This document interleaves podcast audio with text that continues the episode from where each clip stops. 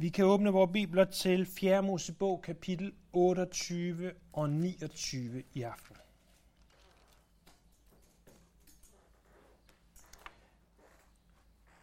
Den observante vil straks erfare, at der er tale om ikke mindre end 70 vers, som vi skal igennem. Så øh, vi må ikke håbe, det går som da Paulus var på sin tredje missionsrejse, hvor at det blev varmt, og en faldt i søvn og faldt ud af vinduet og døde. Heldigvis kom han tilbage til live igen. Så ikke noget med at sidde i vinduerne, for det er en lang tekst. Men lad os alligevel se, hvad Herren har til os. Vi læser først her fra vers 1 til 8. Herren talte til Moses og sagde, Giv israelitterne befaling om at sørge for at bringe mig min gave, min offerspise, en livlig duft til den fastsatte tid. Du skal sige til dem, det er det offer, I skal bringe herren, to år gamle lydefri lam om dagen, som dagligt brandoffer. Det ene lam skal du ofre om morgenen, og det andet lige inden mørket falder på.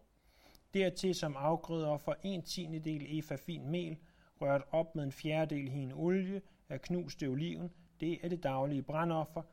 Det blev bragt på Sinais bjerg, en livlig duft, et offer for Herren. Det tilhørende drikoffer skal være en fjerdedel hin, for hver en lam, udgyd et drikoffer af øl i helligdommen for Herren. Det andet lam skal du ofre lige inden mørket falder på. Du skal bringe det samme afgrødeoffer med tilhørende drikoffer som om morgenen, et offer, en livlig duft for Herren. Vi er i gang med de kapitler, der omhandler, hvad der skal ske, når de kommer ind i landet. Vi hører i vers 1-8 om det, som kaldes det daglige offer. For kapitel 28 og 29 er intet mindre end en oplistning af de ofre, som skal ske. Det her offer, det øh, nævnes først, at det er en gave til Herren.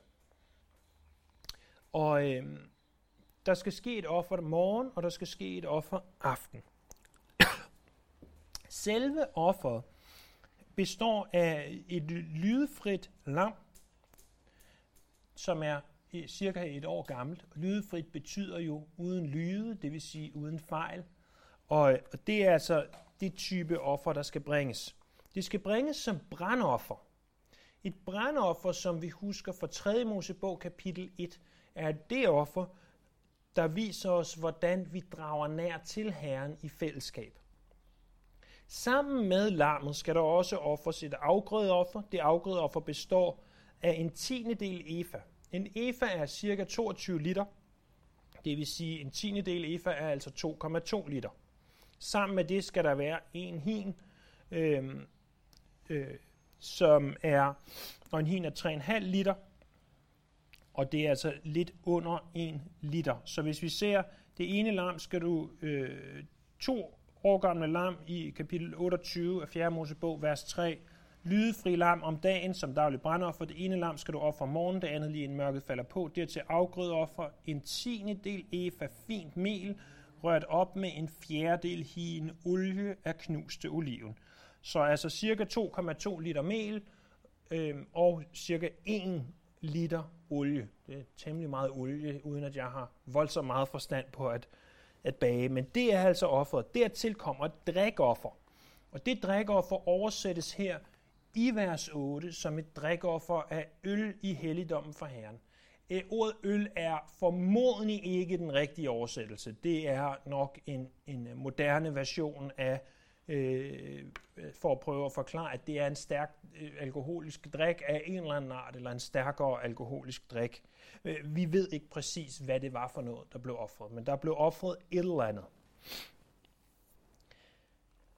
Så hver eneste morgen, og hver eneste aften, inden solen gik ned, der, øh, der kommer de altså med et lam og med de her offer. Vigtigheden af det her offer kan ganske simpelt ikke overestimeres. Det offer er basalt eller fundamentalt for de andre ofre, For de ved at se på det her offer, forstår vi også, hvordan de andre ofre skal udføres. Ja, det kan godt være, at ved de andre ofre, som vi skal høre om, er der andre mængder osv., men det her offer, det afspejles i alle de andre ofre. Derudover så er det jo et, essentielt offer, fordi at vores daglige tilbedelse af Herren er ganske essentiel. Det her offer, øh, der nævnes i 2. Mose, det nævnes også i 2. Mosebog kapitel 29. Og der ser vi, at det offer skal ske foran åbenbaringsteltet. Og at Herren han vil åbenbare sig for dem i det, de offer. Det er og bliver altså et spørgsmål om fællesskab. Det er ikke nogen tilfældighed, for der findes ikke tilfældigheder i Guds rige, at det her offer skal offres hver morgen og hver aften. Fordi vor dag bør være omkranset af fællesskab med Herren. Som det første, når du vågner, og som det sidste, når du går i seng. Hav fællesskab med Herren. Øh, når vi læser videre her i kapitel 28 og 29, så vil vi se, at på sabbaten i 28.10, ved nymånefesten i 28.15, ved påsken i 28.23, ved første grødfesten i kapitel 28, vers 31, ved hornblæsningsfesten i kapitel 29, vers 6, ved forsoningsdagen i kapitel 29, vers 11, og ved løvhyttefesten i kapitel 29, vers 16, der offres det daglige offer også. Hvilken lektion for dig og mig, at uanset hvad dag det er, uanset hvad dag det er, må vi aldrig afbryde vores fællesskab med Herren. Hvis jeg skulle oversætte det til ord, vi bedre forstår, at uanset om det er weekend, uanset om det er ferie, uanset om det er helligdage, og ironisk nok, ja selv juleaften, må vi aldrig afbryde vort fællesskab med Herren.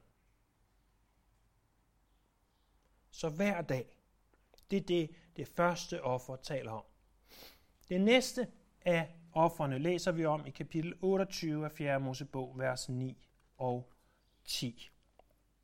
På sabbaten skal der være to lydefri årgamle lam, og som afgrøder for to tiendedel efa fint mel, rørt op med olie, med tilhørende drikoffer, det ugenlige sabbats brandoffer for uden det daglige brandoffer med tilhørende drikoffer. Så på øh, på sabbaten, der, øh, som jo er øh, jødernes lørdag, der var startet dagen sådan her. Stå op, morgen, for. Så formodentlig, det står der ikke noget om, men hvad vi formoder, midt på dagen, altså cirka ved middagstid, der offrede man ikke et, men to lam. Øh, og så igen om aftenen. Det vil sige, at sabbaten var med andre ord en dobbelt opdag. Så det man gjorde alle de andre dage, altså søndag til og med fredag, det gjorde man det dobbelte om lørdagen. Det kan selvfølgelig også være, at de offrede to om morgenen og to om aftenen, men, men hvad jeg har læst mig frem til, så øh, mener man, at det var to midt på dagen. Så, så det var altså det, man skulle gøre hver eneste sabbat. Vi som kristne, især os, der øh, lever i Danmark anno 2021, overholder jo ikke sabbaten. Og det øh, kan man sige, det var der jo mange af vores for, kristne forfædre, der gjorde. De, de overholdt ganske simpelt sabbaten, øh, som en måske gjorde det der om søndagen, hvor de sagde, at i dag der går vi i kirke og er sammen med hinanden og med Herren, og vi arbejder ikke. Og, og jeg tror sådan set, at vi gør ret i den måde, vi gør det på, at vi siger, at vi skal ikke være så strenge omkring overholdelse af sabbaten eller søndagen. Men nogle gange spekulerer jeg på, om vi måske alligevel kunne lære noget af vores forfædre, og ikke mindst af jøderne. Øh, jeg vil nemlig sige det, at søndagen bør naturligvis sættes af til fysisk kirkegang, hvis overhovedet fysisk muligt. Øh, således at man søndag efter søndag dukker op. Men øh, det burde give sig selv. Det er øh, øh, ganske klart, at det jo naturligvis er et et bibelsk koncept, at vi mødes, at vi har fællesskab, øh, og man kan sige, ulempen ved hele øh, det her corona med, at vi har kunnet sidde derhjemme og se med, det er, når jeg sidder derhjemme, der kan jeg ikke dufte, hvor, hvor dårligt eller godt du dufter, og du kan slet ikke dufte, hvor dårligt jeg dufter, og, og jeg behøver ikke øh, gøre mig bare en smule pæn, fordi jeg kan bare slukke for kameraet, og så videre, så videre, så videre. Og vi distancerer os selv fra folk. Men fællesskabet, må vi ganske simpelt ikke underkende. Fællesskabet er essentielt øh, i vores tilbedelse, det er jo netop det, der nævnes der i Apostlenes Gerninger 2.42, som en af de fire grundpiller i den første menighed, nemlig at fællesskabet med, at de var fælles om tingene, med at man kan få talt om øh, stort og småt i ens liv. Så det er ganske, ganske essentielt.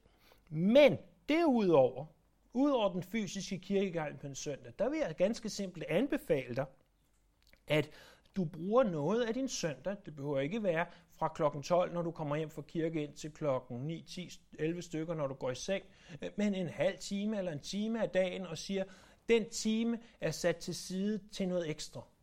Det kunne være øh, ganske simpelt en forlænget bibellæsning af, hvad du normalt har tid til. Det kunne være forlænget bøn. Det kunne også være en god, solid kristen bog. Øh, det kunne også være at lytte til en opbyggelig online prædiken. Det er i sig selv en ganske god ting, men ikke en substitut. Det kunne også være en kombination af det hele. Det er min klare anbefaling. Det er en god ting at bruge, om ikke andet så en del af din søndag ekstra sammen med Herren, for det er trods alt Herrens dag. Så siger vi videre her i, til det tredje offer, vi møder i vers 11 til 15.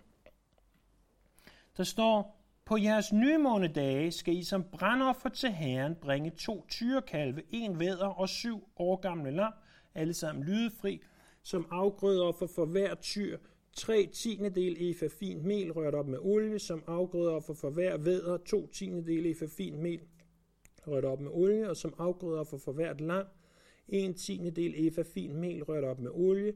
Det er et brandoffer, en livlig duft, et offer for Herren. Det, de tilhørende drikkeoffer skal være en halv hin vin for hver tyr og en tredjedel hin for hver væder og en fjerdedel hin for hvert lam.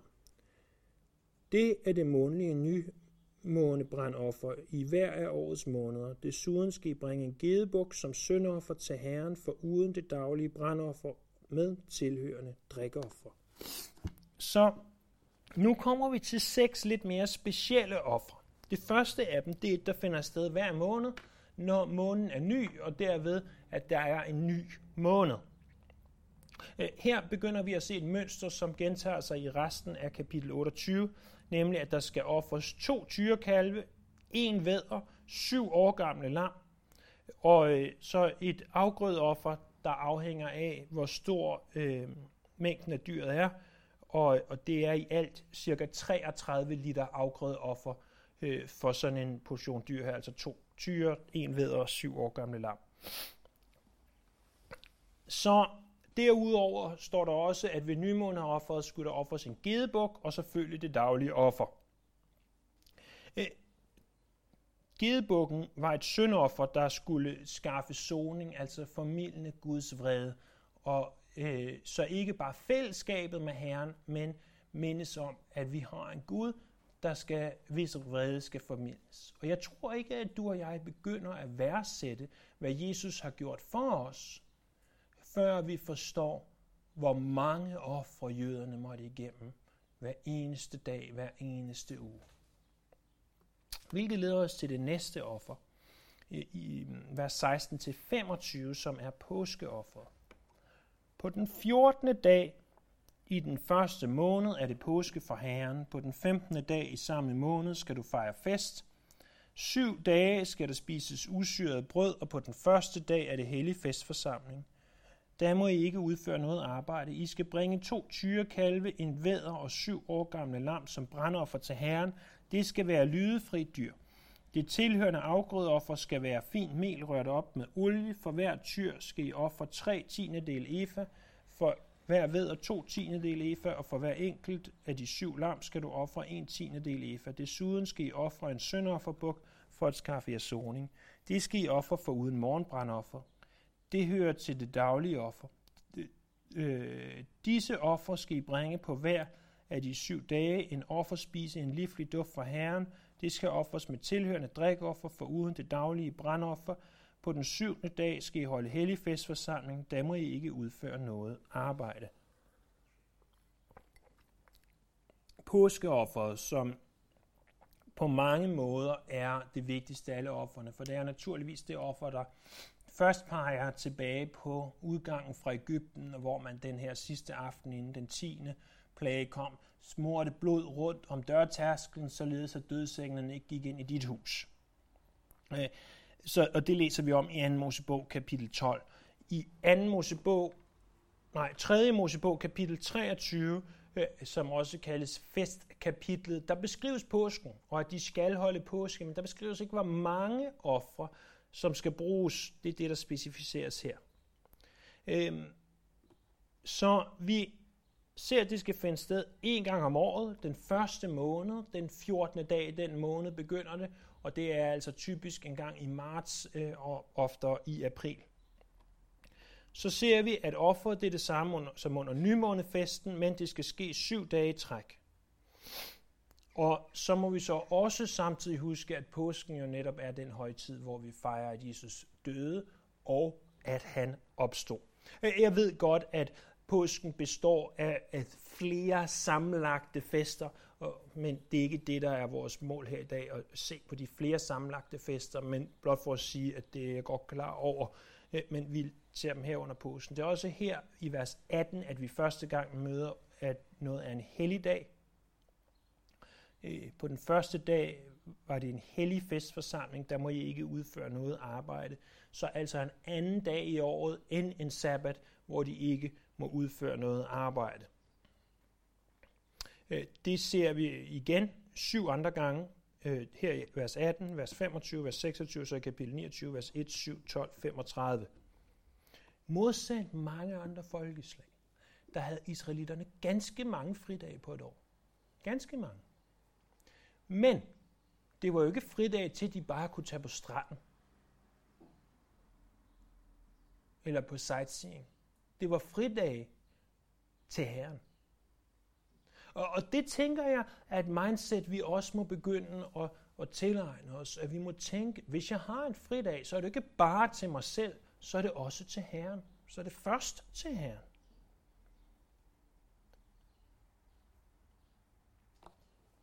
I vers 26-31 ser vi første grødens dag.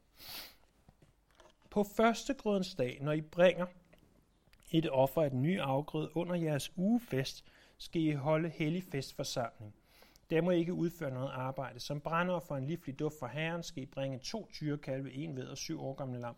Det tilhørende afgrødeoffer skal være tre tiendedel efa fint mel rørt op med olie, for hver tyr to tiende del, og for hver væder og en tiende del for hvert enkelt af de syv lam. Desuden skal I ofre en gedebuk for at skaffe soning. Det skal I offer med tilhørende drikoffer for uden det daglige brandoffer med tilhørende afgrødeoffer. Det skal være lydefri dyr. Første grødoffer, som vi også læser om i 3. Mosebog kapitel 23, det kommer 50 dage efter første grød, øh, efter påske, og det er første grød festen. Det er øh, 50 dage, det græske ord for 50 læner sig op af øh, ordet pinse, og derfor kalder vi det pinse, fordi pinse er 50 dage efter påske. Derudover så var det det tidspunkt, man havde de første afgrøder, og øh, man offer de samme offringer som under nymånefesten og påskefesten. Hvis du sammenligner med 3. Mosebog kapitel 23, så er der byttet rundt på antallet af tyre og vædder øh, i det her offer. Vi ved ikke hvorfor. Øh, et bud, som jeg kan give, det er, at det kan være, at 3. Mosebog 23 var det, de havde tiltænkt i ørkenen, Øh, men nu kommer der altså en ny retningslinje for, når de kommer ind i landet. Vi ved det ganske simpelt ikke.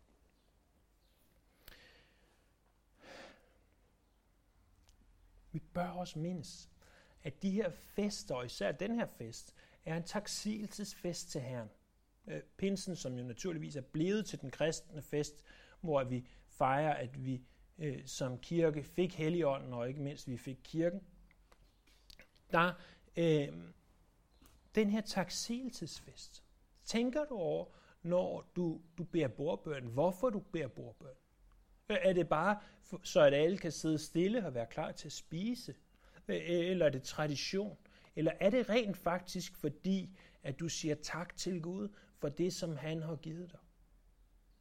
Øh, jeg har ikke øh, som sådan noget problem med, at man øh, synger før en måltid frem for at bede. Hvis der ikke går hat og briller i sang. Og det har jeg desværre set uhyggeligt mange gange. Øh, især på lejr, øh, hvilket er meget forudsigeligt, at hvis man sætter øh, børn, unge, teenager sammen til at synge en sang, som de kan slå i bordet, så går det helt sikkert galt. Øh, det kan man sige sig selv. Men tænk over det. Tænk over, hvad det er, du har gang i. Du nærmer dig den almægtige Gud. Og du siger tak til ham. Og, og det bør være vort hjerte. Om du så vil gøre det med en, med en forskellig bøn hver gang, med den samme bøn hver gang, eller for den sags skyld med en, en god, solid kristen sang, øh, det er sådan set underordnet, så længe vi ved, hvem vi kommer til, og hvad det er, vi har gang i, nemlig at sige tak for måltid. I kapitel 29 kommer vi i vers 1-6 så til hornblæsningsofferet. På den første dag i den syvende måned skal I holde hellig festforsamling. Der må I ikke udføre noget arbejde. Det skal være en dag med hornblæsning. Som brandoffer en livlig duft for Herren skal I bringe en tyrekalv, en væder og syv år gamle lam, alle sammen lydefri. De tilhørende afgrødeoffer skal være tre tiendedele efa fin mel, rørt op med olie til tyren, to tiendedele til væderen og en tiendedel til hver enkelt af de syv lam. Desuden skal I bringe en gedebuk som søndoffer for at skaffe jer soning, for uden nymånebrændoffer med tilhørende afgrødeoffer, det daglige brandoffer med tilhørende afgrødeoffer og drikoffer i overensstemmelse med forordningen om dem, en livlig duft et offer for Herren. Så hornblæsningsfesten, den ligger på den første dag i den syvende måned. Det er naturligvis vigtigt, at det er den syvende måned, eftersom den syvende måned, eller som tallet syv, er helhedstallet. Så det er den måned, der på sin vis fuldender antallet af måneder, selvom vi godt ved, at der er 12 måneder, men den fuldender ikke antallet af måneder, men den øh, fuldender antallet af måneder, hvor i der er fester. For i den 8., 9., 10., 11. og 12. måned er der ingen fester. Så øh, på den måde fuldender den. Derudover, så bliver den her første dag, det er jo den første dag i måneden, og det vil sige, øh, der skal være et nymåneoffer, og så er det en dag, derfor skal der være et dagligt offer, og så er der altså et ekstra offer den her dag, som vi har set det de andre gange. Ja, den her dag er i mere moderne jødisk historie blevet gjort til Rosh Hashanah, som betyder øh, årets hoved eller årets start, og derved er deres nytårsaften. Så siger du nytårsaften i den syvende måned? Ja, fordi der har I deres civile kalender, hvorimod deres religiøse kalender begynder i den første måned, eller det som vi kalder den første måned. Det vil de så nok snarere kalde den sjette måned. Så siger du, det var godt nok mærkeligt. Ja, men så er folkekirken lige så mærkelig, fordi de har jo også deres kirkelige år, der begynder den 1. december, hvorimod alle vi andre, vi fejrer jo ikke nytår den 1. december, men vi fejrer det øh, derimod den øh, 31. December og 1. januar. Så det er egentlig fuldstændig samme koncept. Et religiøst år og, og et civilt år, man har i dag. Hornblæsningsoffer kan I øvrigt læse mere om den her fest i 3. Mosebog, kapitel 23, vers 23-25. I vers 7-11 møder vi så forsoningsoffer. På den 10. dag, den 7. måned, skal I holde hellig festforsamling. Der skal I spæge jeres læme, og I må ikke udføre noget arbejde. Som for til herren en livlig duft skal I bringe en tyrekalv, en væder og syv år gamle lam. Det skal være lydefri dyr. Det tilhørende afgrødeoffer skal være 3 tiendedele efa fin mel rørt op med olie til tyren, 2 tiendedele til vederen og 1 tiendedel til hver enkelt af de syv lam. Desuden skal I bringe en gedebuk som syndoffer for uden synd, øh, soningssyndoffer og det daglige brandoffer med tilhørende afgrødeoffer og drikoffer. Så på den 10. dag i den her måned, der øh, er det altså den store forsoningsdag, eller på hebraisk Yom Kippur. Det er den dag på året, hvor ypperste præsten har lov til at gå ind i det allerhelligste, men ikke uden at alle de her ofre ofres først. I 3. Mosebog kapitel 16 uddyber forsoningsdagen øh, for os. Og den, øh, det kapitel vil jeg anbefale at læse, hvis I vil vide mere om forsoningsdagen. Udover de offer, vi læser om, så nævnes også soningssøndoffer. Og øhm, det er de her to gedebukke, blandt andet, men også nogle andre dyr, men det er blandt andet de her to gedebukke, hvor den ene bliver slagtet, og den anden bliver sluppet fri. Den her dag, den minder os om en ting. Den minder os om den kraft, der er i blodet. Ikke blodet i sig selv. Fordi hvis Jesu blod havde været nok til at skaffe os frelse, så havde der været en lettere vej end Golgata. Så kunne han have taget en nål og taget en dråbe blod, og så havde det været nok. Men det er ikke blodet i sig selv, det er hans død, der skaffer os frelse. Det håber jeg, at du forstår. Men vi, vi siger stadigvæk, at der er kraft i blodet, fordi blodet symboliserer død. Øh, prøv at høre de her syv skriftsteder øh, fra det nye testamente. Hebræerne 10, 4. For blod af tyre og bukke kan umuligt tage sønder bort. 1. Peter 1, 18 og 19. I ved jo, at det ikke var med forgængelige ting som sølv og guld, at I blev løskøbt fra det tomme liv, I har overtaget fra jeres fædre, men med kristi dyrebare blod, som er et lam uden plet og lyde. Eller 1. Johannes 1, 7. Men hvis vi vandrer i lyset, ligesom han er i lyset, har vi fællesskab med hinanden. Og Jesu, hans søns blod, renser os for alt synd. Efeserne kapitel 1, vers 7. I ham har vi forløsning ved hans blod, tilgivelse for vores synder ved Guds rige nåde. Romerbrevet kapitel 5, vers 9 så meget mere skal vi, der nu er blevet gjort retfærdige eller erklæret retfærdige i kraft af hans blod, ved ham frelses fra vreden. Hebræerne kapitel 13, vers 12. Derfor var det også uden for byporten, at Jesus led for at hellige folket med sit eget blod. Kolossenserne kapitel 1, vers 20. Øh, og ved ham at forsone alt med sig på jorden som i himlene, ved at stifte fred ved hans blod på korset. Så hans vidunderlige blod, hans vidunderlige død, må vi aldrig glemme. Må vi aldrig, aldrig glemme.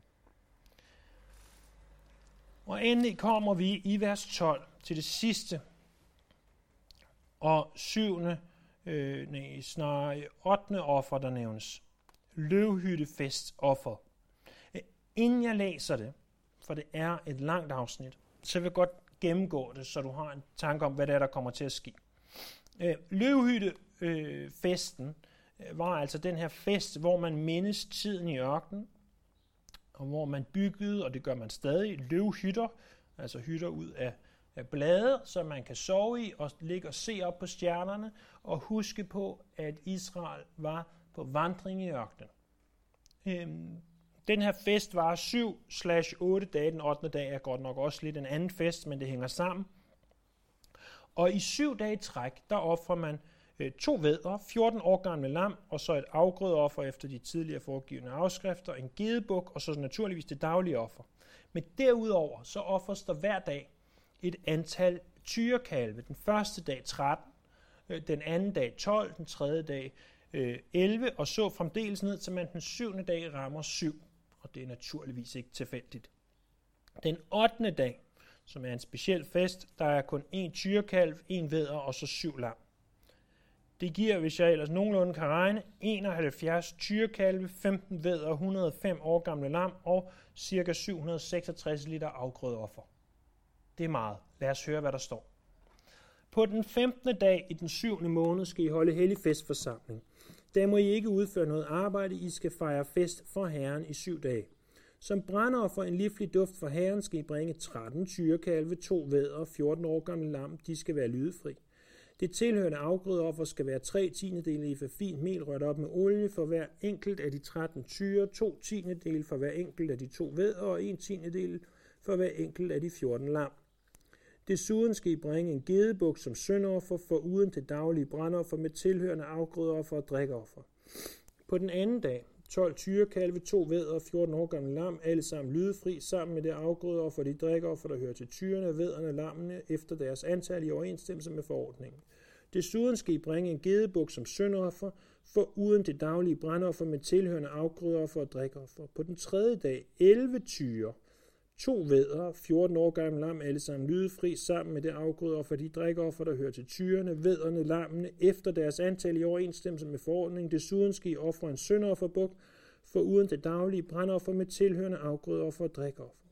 På den fjerde dag, 10 tyre, to vædder og 14 år gamle lam, alle sammen lydefri, sammen med afgrødeoffer og drikoffer, der hører til tyrene, vædderne og lammene efter deres antal i overensstemmelse med forordningen. Desuden skal I bringe en gedebuk som syndoffer, for uden det daglige brandoffer med tilhørende afgrødeoffer og drikoffer. Den femte dag, ni tyre, to vædder og 14 år gamle lam, alle sammen lydefri, sammen med det afgrødeoffer de drikoffer, der hører til tyrene, vædderne, lammene efter deres antal i overensstemmelse med forordningen.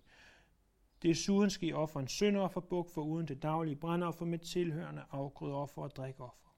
På den 6. dag 8 tyre, to ved og 14 år gamle lam, alle sammen lydefri sammen med det afgrødeoffer, de drikoffer, der hører til tyrene, vederne, lammene og deres antal i overensstemmelse med forordningen.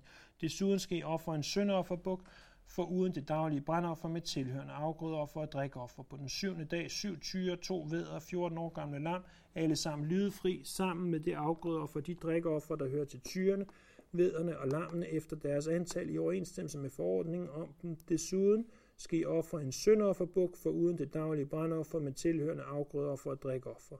Den 8. dag skal I holde hellig festforsamling.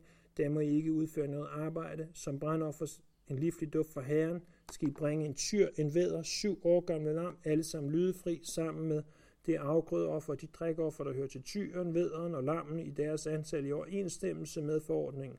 Desuden skal I ofre en sønderofferbuk for uden det daglige brandoffer med tilhørende afgrødeoffer og drikoffer.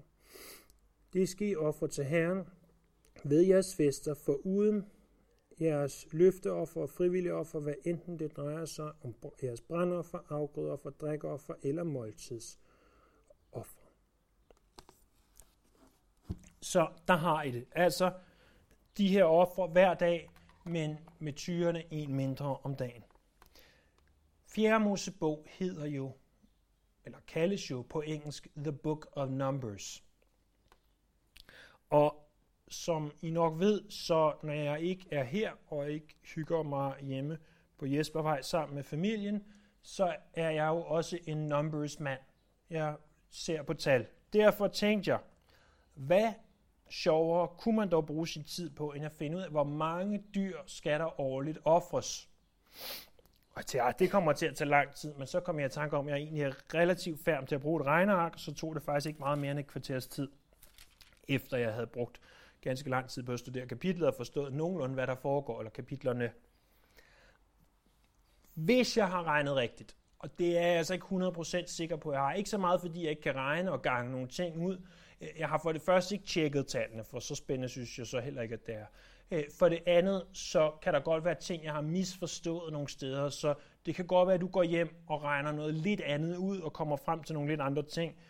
Det er helt i orden. Øh, hvis øh, du har lyst til det, så gør endelig det. Jeg meget gerne høre dine resultater, så kan vi sammenligne og se, hvor, hvem af os, der så har taget fejl hvor. Men hvis jeg har regnet rigtigt, og der er hverken revideret og kan ikke afgives nogen konklusioner eller andre som helst ting, skal jeg jo sige, så øh, kommer frem til, at på et år bliver der offret med de daglige ofre, og sabbatsoffringerne og nymorerne og så videre, så videre, så videre, øh, 1093 lam. Og det er bare de ofre, vi læser om her. Der er jo andre ofre, der også offres, men de faste offringer, som nævnes i de her lister. 1093 lam, 37 vædder, 113 tyrekalve, 19 øh, søndofferdyr, som altså i alt er 1262 offerdyr i, i de faste øh, og i de fastlagte offringer. Dertil, så vidt jeg har regnet ud, er der 3,3 tons øh, afgrøde offer. Prøv at tænke over det her. For at bibeholde dit fællesskab med Herren, som jøde dengang, der skulle du som nation hver dag ofre 3,5 dyr øh, i gennemsnit, og 9 liter afgrødeoffer. Jeg håber, at det sætter tingene i perspektiv for, øh, hvor meget der skulle til for at opretholde fællesskabet med Herren. Det er vigtigt for os som kristne at forstå, at vores fællesskab med Herren er ikke øh, i sig selv afhængigt af offringer. Hvis vi er i Kristus, og han er i os, så har vi fællesskab med ham.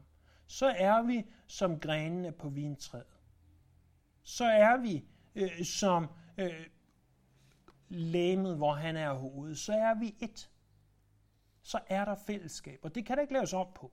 Der kan ikke laves om på på det fællesskab. Lige så lidt som, at hvis du skal forblive et, så kan dit hoved ikke hugges af, så er du ikke længere et. Men, men det kan der ganske simpelt ikke med Jesus. Han kan ikke skilles fra sit lame, nemlig kirken. Og hvis du er kirken, så bliver der ikke lavet om på det. Hvis du er kristen, så forbliver du kristen. Men der kan jo godt være forskel på, hvor nært et fællesskab du har med her. Det tror jeg, vi alle sammen kan skrive under på.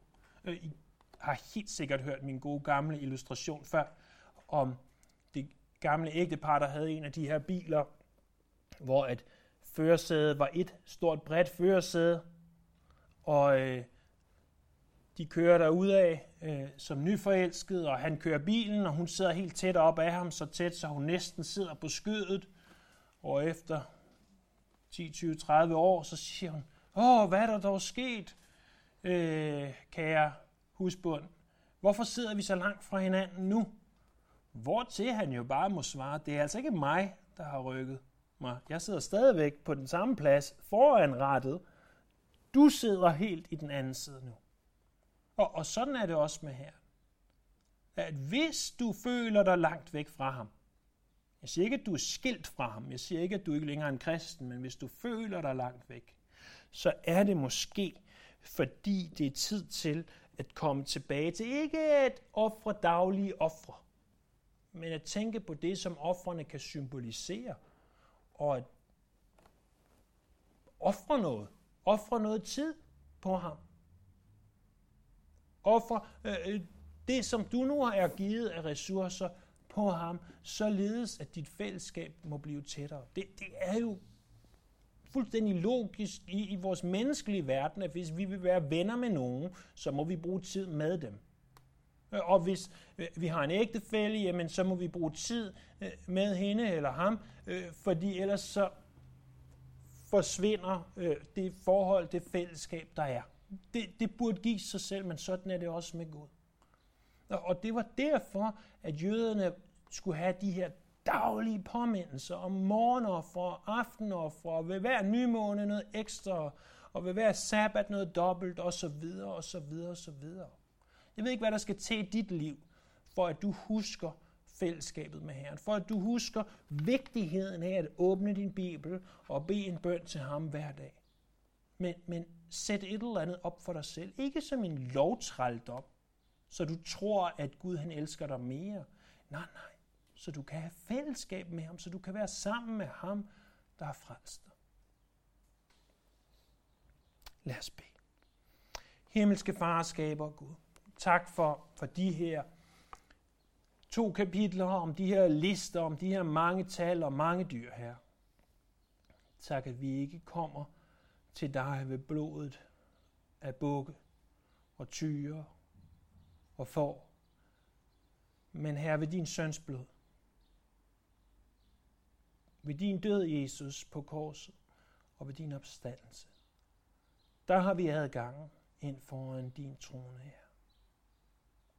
Vi priser dig, vi lovpriser dig, vi takker dig, og vi ærer dig.